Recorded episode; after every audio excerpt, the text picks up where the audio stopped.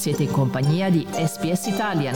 Trovate altre storie su sps.com.au barra Italian o scaricate la SPS Radio app.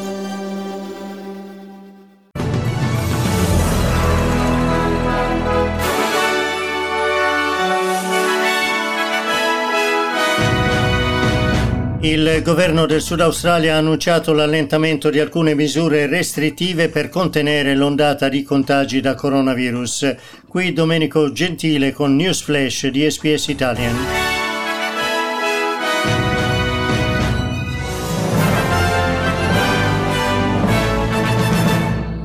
Il Sud Australia ha deciso di sospendere alcune delle misure restrittive introdotte per contrastare l'ondata di contagi da coronavirus ad Adelaide. Le restrizioni introdotte ieri sarebbero dovute durare per sei giorni. Dalla mezzanotte di domani sarà possibile lasciare la propria abitazione. Ristoranti e caffè potranno riaprire ma soltanto per il servizio a tavolino e mantenendo il distanziamento sociale di una persona per ogni 4 metri quadrati. Saranno anche permessi incontri familiari ma fino ad un massimo di 10 persone.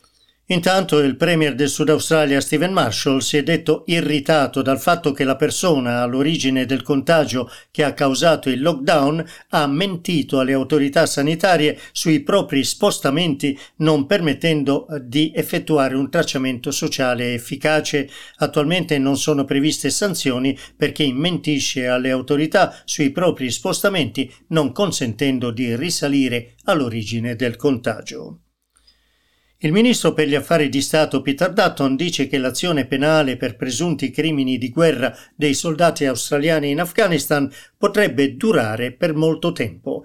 Una inchiesta ha stabilito che le forze speciali hanno ucciso 39 persone non combattenti e torturato altre due. Parlando al canale 9, il ministro Dutton ha detto che perseguire i responsabili per crimini di guerra richiederà molto tempo. These are very complicated investigations, uh, the forensic elements, uh, all of the information that needs to be collated uh, from here, out of Afghanistan, speaking to witnesses, etc. And that, that will take some time.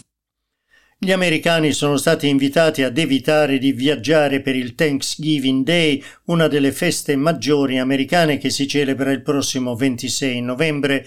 Di solito milioni di cittadini fanno visita ai propri parenti per celebrare la festa, ma il Centro per la prevenzione delle malattie infettive ha consigliato di evitare di viaggiare per non causare un ulteriore aumento dei casi di contagio. Negli Stati Uniti oltre 11 milioni e mezzo di persone hanno contratto il Covid-19 e oltre 250 mila sono morte e al termine della riunione in videoconferenza del Consiglio europeo sul tema del coordinamento tra paesi nel contrastare il Covid-19 e la condizionalità sullo Stato di diritto, Polonia e Ungheria sono restate ferme sulle loro posizioni contrarie al Recovery Fund. La cancelliera Angela Merkel ha detto che Ungheria e Polonia hanno posto un veto alla decisione sul Recovery Fund e hanno detto chiaramente che non possono accettare la condizionalità sullo Stato di diritto. Sport domani, dopo la pausa per gli incontri della nazionale, riprende la Serie A con le partite Crotone-Lazio, Spezia-Atalanta e Juventus-Cagliari. Grazie per aver ascoltato News Flash di SBS Italian.